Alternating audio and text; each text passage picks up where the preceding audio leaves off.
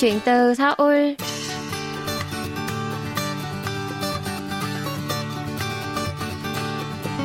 Xin chào tất cả quý thính giả, tôi là Minh Phương và đây là chuyên mục Chuyện từ Seoul được phát sóng trên đài phát thanh quốc tế Hàn Quốc KBS World Radio. Hôm nay, khách mời của chúng ta là bạn Nguyễn Ngọc Quang, một trong những gương mặt rất tích cực tham gia những cuộc thi và hoạt động dành cho thanh niên các nước ASEAN đang sinh sống và học tập tại Hàn Quốc trong những năm gần đây.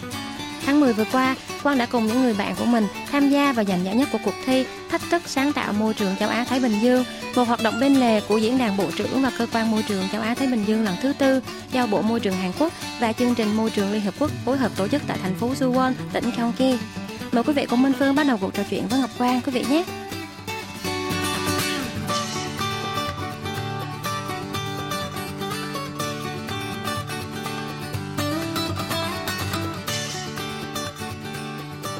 Mình là Nguyễn Ngọc Quang. Hiện tại mình đang là nghiên cứu sinh tiến sĩ chuyên ngành hóa học tại trường đại học Hanyang, Seoul, Hàn Quốc. Rất vui được làm quen tất cả mọi người. À, câu hỏi đầu tiên thì tất nhiên là bạn sẽ à, giới thiệu thêm cho quý thính giả biết về chuyên ngành của mình đúng không nào? Ờ, hiện tại mình đang là nghiên cứu sinh tại trường đại học Hanyang và chuyên ngành lĩnh vực của mình là hóa học và lĩnh vực mà mình nghiên cứu có quan tâm đặc biệt sâu sắc đó chính là vấn đề về môi trường và xử lý nước thải nhuộm trên biển. Vì thế mà mình đã có rất nhiều ờ, các công trình nghiên cứu liên quan đến lĩnh vực về môi trường và xử lý rác thải.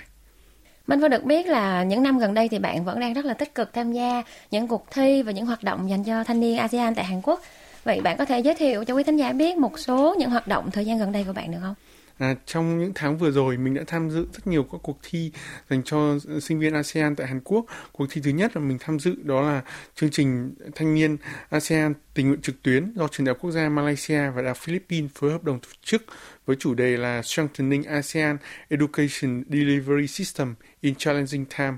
Chương trình thứ hai mà mình tham dự trong tháng 9 đó là workshop thanh niên về khởi nghiệp xã hội và hướng tới mục tiêu phát triển bền vững do Viện Đào tạo Nghiên cứu Phát triển Liên Hợp Quốc và Trung tâm Nghiên cứu Quốc tế của đảo Jeju trên nền tảng trực tuyến và đạt giải ba với ý tưởng Harmony Village. Cuối cùng là chương trình gần đây nhất trong tháng 10, mình đã tham dự lễ trao giải cuộc thi thách thức sáng tạo môi trường châu Á Thái Bình Dương và đạt giải nhất sau hành trình hơn 2 tháng hoạt động. Minh Phương nghĩ là trong số những hoạt động gần đây thì có vẻ như là cuộc thi mới nhất nó sẽ liên quan khá là nhiều đến chuyên ngành bạn học đúng không? Ừ. Bạn có thể giới thiệu thêm về cuộc thi mang tên là Thách thức sáng tạo môi trường châu Á Thái Bình Dương này được không? À, đầu tiên thì chung kết và lễ trao giải cuộc thi thách thức sáng tạo môi trường châu Á Thái Bình Dương diễn ra vào đầu tháng 10 năm 2021, nhưng mà sự kiện đặc biệt này đã được tổ chức ngay từ đầu tháng 8 năm 2021 ờ, bởi Bộ Môi trường Hàn Quốc Viện Nghiên cứu Môi trường Hàn Quốc KEI và tổ chức bởi The Bridge International, viết tắt là TBI, thì sự kiện này nằm trong chuỗi hoạt động bên lề của diễn đàn lần thứ tư các bộ trưởng và nhà chức trách về môi trường châu Á Thái Bình Dương tại ờ, thủ thành phố Suwon, Hàn Quốc từ ngày mùng 5 đến ngày mùng 8 tháng 10 năm 2021 do Bộ Môi trường Hàn Quốc và chương trình Môi trường Liên Hợp Quốc đồng tổ chức. Vậy thì bạn đã biết đến chương trình này như thế nào để mình đăng ký tham gia nào? À, chương trình này mình đã biết đến một cách tình cờ khi mà mình được nhìn thấy trên bản tin của trường đại học nơi mình học tập có đang tìm kiếm sinh viên ASEAN và sinh viên tại khu vực châu Á Thái Bình Dương cùng tham dự ờ, để cuộc thi nhằm tìm kiếm ờ, và giải quyết vấn đề về môi trường tại khu vực châu Á Thái Bình Dương nên mình cảm thấy phù hợp và đã cùng rủ bạn ờ, cùng lab là người Ấn Độ cùng tham dự và đăng ký chương trình. Tuy nhiên thì sau khi vòng hồ sơ thì chỉ có mình ờ, tiếp tục đồng hành cùng với chương trình. Vì sao các bạn lại lựa chọn chủ đề là mình sẽ xử lý về rác thải nhựa trên biển? À, ô nhiễm môi trường biển do rác thải nhựa ờ, đang trở thành một vấn đề môi trường rất là cấp bách đối với không chỉ các quốc gia tại khu vực châu Á Thái Bình Dương mà còn tại các quốc gia trên toàn thế giới mà chính phủ các nước, các tổ chức quốc tế hay nhà khoa học và người dân đều đặc biệt cực kỳ quan tâm. Vì thế đó mà chúng mình nhận thấy điểm chung giữa Indonesia, Hàn Quốc và Việt Nam là đều có đường bờ biển rất là dài nên chúng mình đã lựa chọn quốc gia là Indonesia để cùng giải quyết vấn đề này. Thật ra Minh Vân có thêm một câu hỏi nữa là không biết là các bạn lựa chọn cái đề tài là rác thải nhựa trên biển trước rồi mới chọn quốc gia là Indonesia hay là ngược lại mình chọn Indonesia và mình chọn cái vấn đề môi trường ở Indo? À, câu hỏi này rất là hay. À, thì do à, ban tổ chức đã sắp xếp ngay từ đầu các bạn à, đội các đội thi ngẫu nhiên và lựa chọn chủ đề với chủ đề ngẫu nhiên. Thế nên là nhóm mình đã biết trước chủ đề là ô nhiễm môi trường biển. Sau đó sau hai tuần được khảo sát và tìm kiếm thông tin ở trên các nguồn thông tin về tài liệu thì chúng mình đã quyết định uh, chọn quốc gia mà chúng mình cùng nhau xử lý vấn đề ô nhiễm môi trường biển này đó là quốc gia Indonesia. Vậy thì những đề xuất và những cái uh, ý tưởng mà các bạn đưa ra trong phần thi của mình là gì? À, thứ nhất, ý tưởng của nhóm mình ban đầu là một hệ thống trực quan với nhiều ưu đãi hấp dẫn trong việc xử lý rác thải nhựa trên biển tại Indonesia và đó là một hệ thống máy máy bán hàng tự tự động. Tuy nhiên, máy máy này không phải dùng để bán hàng, mà máy này có chức năng là thu gom rác tự động một cách ờ, có hệ thống và xử lý một, nhựa một cách hiệu quả tại khu vực quần đảo Gili Island là một quần đảo nằm giữa thành phố Surabaya và thành phố Lombok của Indonesia. Thứ hai thì cái hệ thống xử lý và thu gom rác thải nhựa này của nhóm mình có ưu điểm nổi trội, đó là khả năng thu gom rác thải nhựa rất là lớn. Một ngày có thể lên tới gần 10 tấn rác thải nhựa và có sức chứa cũng như là khả năng thu gom một cách tự động và không cần phải có người để kiểm soát chúng. Thứ ba, đó là hệ thống thu gom rác thải nhựa của mình được tích hợp thông minh với AI và IoT để có thể sử dụng điện năng là nguồn năng lượng mặt trời tại quần đảo Gili, nơi có rất nhiều ánh mặt trời cũng như là khả năng tiết kiệm năng lượng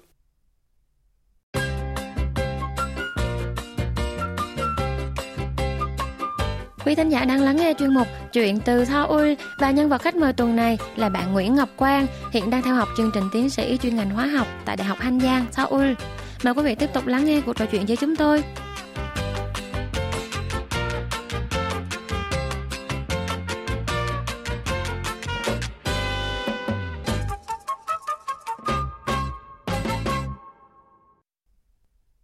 Cũng liên quan đến chuyên ngành của bạn luôn. Bạn cho là cái vấn đề hiện tại về môi trường mà Việt Nam mình đang phải đối mặt là gì?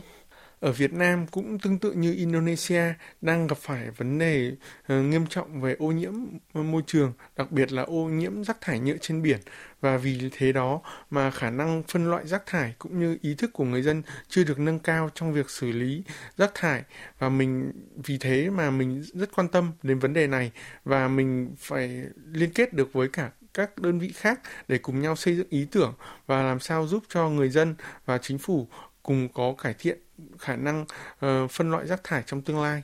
Thực ra nói về vấn đề phân loại rác thải thì không phải chỉ mỗi Việt Nam mà cũng còn khá là nhiều những nước cũng là những nước phát triển hơn Việt Nam rất là nhiều nhưng mà vẫn chưa thể được ờ, đồng bộ một cách ờ, cả nước về việc phân loại rác thải. Vậy thì theo bạn cái vấn đề khó khăn người ta gặp phải khi mà thực hiện đồng bộ việc phân loại rác thải ở quốc gia mình là gì?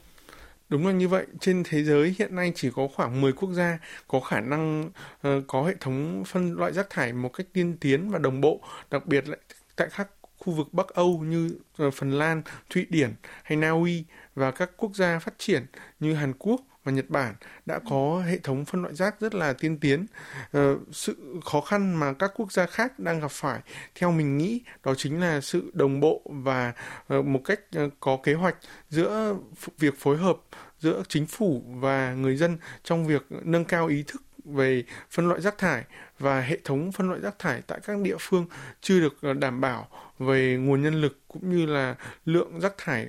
thải ra mỗi ngày cực kỳ lớn. Vì thế mà nhìn vào mô hình Hàn Quốc, mình thấy và nhiều sự ưu việt trong đó khi mà trẻ em khi từ nhỏ đã được ờ, học và giáo dục về các cách phân loại rác thải cái việc phân loại rác thải ở Hàn Quốc thì quả thật là một cái điều mà khi mà mình mới sang đây thì mình cảm thấy uh, rất là là thần kỳ đúng không? Nó là lạ nhưng mà cũng đôi khi với một số trường hợp nhiều người sẽ cảm thấy nó hơi phiền bởi vì nó có khá là nhiều những điều phải lưu ý. Thì bạn có thể chia sẻ lại về hệ thống phân loại rác thải ở Hàn Quốc hiện tại được không? À, mình đã sống và làm việc tại Hàn Quốc uh, gần 6 năm và trong quá trình học tập và làm việc sinh sống tại Hàn Quốc, mình cảm thấy rất ấn tượng với việc phân loại rác tại uh, thành phố và thủ đô Seoul, Thụ, cụ thể là tại ký túc xá và trường đại học nơi mình sinh sống. Khi mỗi ngày đến trường thì mình thấy uh, là các cô lao công chỉ mất khoảng 15 phút để phân loại rác vì rác đã được xếp ngay ngắn theo ừ. các loại uh, hình thức như là rác uh, uh, tổng hợp, rác uh, từ nhựa, rồi chai, lọ và các loại rác khác như là pin hay là các loại nước dung dịch còn sót lại của ngày hôm trước quả thật là nó giống như là mỗi người một tay thì cái cái việc chung nó sẽ được hơn rất là nhiều đúng không? Ừ. Khi mà mình chỉ là mất công hơn một xíu nhưng mà cái việc phân loại của toàn bộ mọi người đã được nhanh hơn thì bạn có thể đề xuất như thế nào về nếu như ở Việt Nam mà mình muốn áp dụng từng bước về việc phân loại rác thải thì mình có thể áp dụng như thế nào? À, về các loại rác thải mà mình có đề xuất thì mình mong muốn trong tương lai với các công trình nghiên cứu của mình uh, đang được sẽ được áp dụng và mình sẽ phối hợp với các đơn vị chức năng cũng như là các cơ quan. Và để nhằm nâng cao ý thức về việc phân loại rác thải của người dân, đồng thời cần xây dựng và phối hợp phát triển một kế hoạch toàn diện để làm sao phân loại rác ờ, được ờ, bắt nguồn và là một hoạt động thường xuyên cũng như là hoạt động được phổ cập đến mọi ngõ ngách tại các nơi và các cộng đồng mà mình đang sinh sống. À, Minh Phương mong là những người trẻ như mình không bắt đầu từ những người như mình thì mình bắt đầu à, có thể là cái việc mà toàn quốc mà để phân loại thì nó còn một thời gian nữa nhưng mà chúng ta sẽ bắt đầu từ những hành động nhỏ từ trong nhà của mình thì nó sẽ tốt hơn cho môi trường đúng không? À, bây giờ thì sau khi bạn đã có thời gian bạn tham gia khá là nhiều những cuộc thi dành cho thanh niên ASEAN tại Hàn Quốc, bạn được gặp rất là nhiều những người trẻ đang học tập tại đây. Thì bạn có cảm nhận như thế nào về những người bạn này và những nền văn hóa này? À, mỗi lần mà mình được tiếp xúc với nhiều bạn sinh viên quốc tế tài năng đến từ nhiều quốc gia trong ASEAN cũng như tại khu vực châu Á Thái Bình Dương, mình lại có thêm rất là nhiều trải nghiệm vô cùng thú vị và độc đáo và một tình bạn mới được xây dựng cũng như một mối kết nối mỗi khi mình có dịp và có cơ hội quay trở lại quốc gia đó để mình sẽ kết nối lại với cả các bạn đó. Thứ hai là đây cũng là dịp để mình có cơ hội tìm hiểu cách người trẻ đến từ các khu vực ASEAN đối phó và sống chung với dịch bệnh COVID-19 như thế nào qua các cuộc thi nền tảng trực tuyến, trực tuyến mà mình đã có cơ hội tham gia. Được gặp gỡ nè, được nói chuyện và được trao đổi khá là nhiều với nhau thì theo bạn cái điều mà gọi là áp lực và thử thách nhất với những người trẻ ở Hàn Quốc và những người trẻ ở các nước ASEAN hiện tại là gì? Ờ, theo mình, hiện tại ờ, các thanh niên trẻ ờ, tại ASEAN và Hàn Quốc đang gặp phải ba vấn đề về áp lực chính. Áp lực thứ nhất là áp lực về điểm số và bằng cấp ừ. trong các các cuộc thi và các bài kiểm tra trên ghế nhà trường tại các trường đại học. Thứ hai là áp lực về việc làm và tuyển dụng trước và sau khi tốt nghiệp đại học vì đây là sự thống nhất giữa việc uh, tuyển dụng của các nhà tuyển dụng và bằng cấp và chứng chỉ sau khi các bạn được ngồi tại ghế nhà trường có mối liên quan mật thiết với nhau hay không. Thứ ba, đó áp lực về vị trí địa lý vì người trẻ tại ASEAN uh, cũng như là những bạn sinh viên quốc tế ASEAN đang học tập và làm việc tại Hàn Quốc sẽ rất ờ, băn khoăn về vị trí địa lý khi mình làm việc sau này ờ, là tại ờ, trực tuyến hay là tại các quốc gia mà mình sinh sống vì trong bối cảnh dịch bệnh thì trạng thái bình thường mới được xây dựng và việc đi lại vẫn còn rất là khó khăn. Vậy thì với trường hợp là bản thân của bạn đi cũng là một người trẻ ASEAN đang ở Hàn Quốc và đang có khá là nhiều những con đường sắp tới mình còn phải lựa chọn thì bạn đã và đang làm như thế nào để có thể vượt qua và khắc phục được những vấn đề đó? À, mình cảm thấy là dù các bạn đang ở đâu thì các bạn đều có thể à, làm việc à, một cách trực tuyến và có những mối quan hệ nhất định để xây dựng được một nền tảng à, học thuật ừ, vững vàng cũng như là để đóng góp cho xã hội theo những cách khác nhau. Ờ, mình sẽ hoàn thành các công trình nghiên, nghiên cứu của mình và chuẩn bị viết luận án tiến tiến sĩ vào cuối năm sau. Đồng thời mình cũng hy vọng là các ý tưởng về môi trường của mình có thể phần nào hỗ trợ được uh, việc sự nâng cao ý thức của người dân không chỉ tại các quốc gia ASEAN mà đặc biệt là tại Việt Nam và đồng thời những ý tưởng này sẽ được uh, xây dựng và phổ cập toàn diện hơn trong tương lai.